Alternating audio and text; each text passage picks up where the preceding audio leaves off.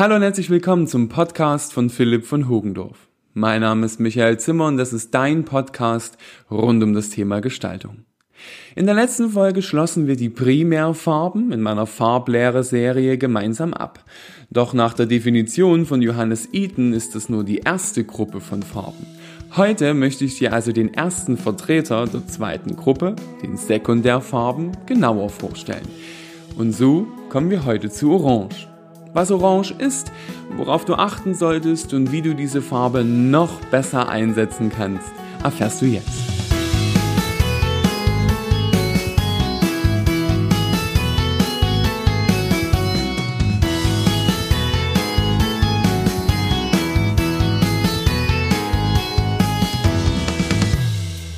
In meiner ersten Themenserie hier auf deinem Gestaltungspodcast gehe ich mit euch alle Farben der Reihe nach, welche im Farbkreis definiert wurden, durch.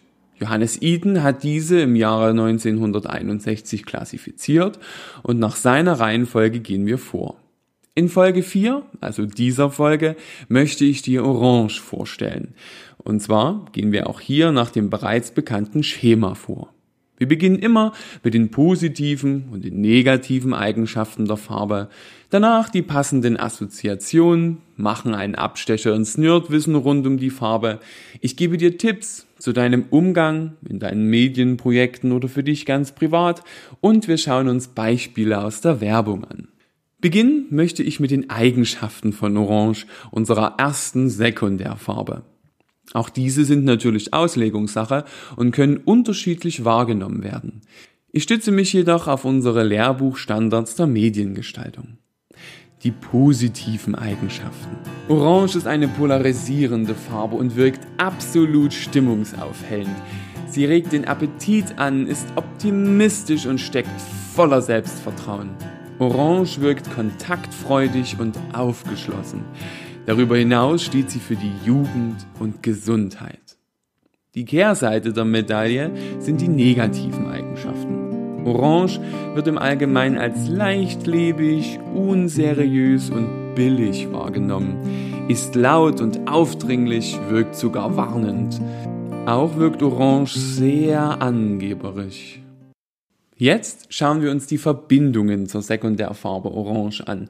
Was assoziieren wir mit Orange? Also was wir hier in unserem Kulturkreis mit der Farbe verbinden. Ganz allgemein gesprochen verbinden wir mit Orange die Wärme der Sonne. Gelb ist das Licht der Sonne, aber Orange steht für Wärme, welche sie ausstrahlt. Mit Orange verbinden wir auch die Geborgenheit und das Wohlbefinden. Doch machen wir nun einen kleinen Abstecher in die Vergangenheit von Orange. Und wie in jeder Vergangenheit gibt es da einige Dinge, die sie im Keller hat. Spaß beiseite. Hier kommen ein paar Nerd-Fakten zu Orange, die du gern mal in einem Gespräch fallen lassen kannst, um ein bisschen zu glänzen. Nerdteil! In den 70er Jahren des vergangenen Jahrhunderts war Orange die Farbe überhaupt. Sie wurde zur Farbe des Jahrzehnts. Egal ob Stühle, Autos, Häuser oder Gesichtscreme. Alles war Orange. Heute wirkt es nur noch irgendwie abstrus. In Irland ist Orange seit dem 17. Jahrhundert die Farbe für den Protestantismus und im Buddhismus steht Orange für die mentale Erkenntnis und damit für Weisheit und Reife. Zur Verwendung. Schauen wir uns also genau an, wo du Orange gut einsetzen kannst. Du kannst mit Orange junge und auffallende Produkte hervorragend bewerben. Wenn du Werbung für sommerliche Produkte machen möchtest, auch für Firmen oder Produkte, die auf die 70er Jahre Retrowelle aufspringen möchten. Orange ist darüber hinaus ideal für Werbung mit Hinweischarakter. Welche Firmen oder Kampagnen nutzen bereits die Eigenschaften oder Assoziationen unserer heutigen Sekundärfarbe Orange für ihre Zwecke? Nach all dem, was ich in dieser Folge schon erzählt habe, drängt sich ein Beispiel ganz klar auf. Fanta. Aber auch Orange, die Telekommunikationsfirma, die ING DIBA oder nur noch ING TNT sowie Harley Davidson setzen auf Orange. Und wer wie ich in den 90er Jahren aufgewachsen ist, wird sich noch an mein letztes Beispiel erinnern.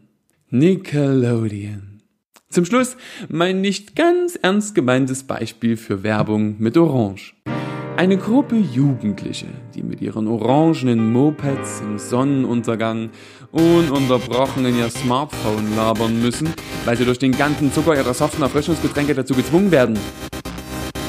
Ja, ja, Zuckerschock kennen wir alle, glaube ich, irgendwie. Und damit sind wir auch schon am Ende der vierten Folge zur ersten Primärfarbe nach Johannes Iten. Ich hoffe, dir hat dieser Ausflug in die Welt der Farblehre gefallen und du hörst dir auch die nächsten Folgen des Gestaltungspodcastes an. Denn in den nächsten beiden Folgen werden wir ja den Kreis komplettieren. Vielleicht erzählst du auch deinen Freunden davon. Also, bis zum nächsten Mal. Habt eine gute Zeit und ich sage Servus und auf Wiederhören.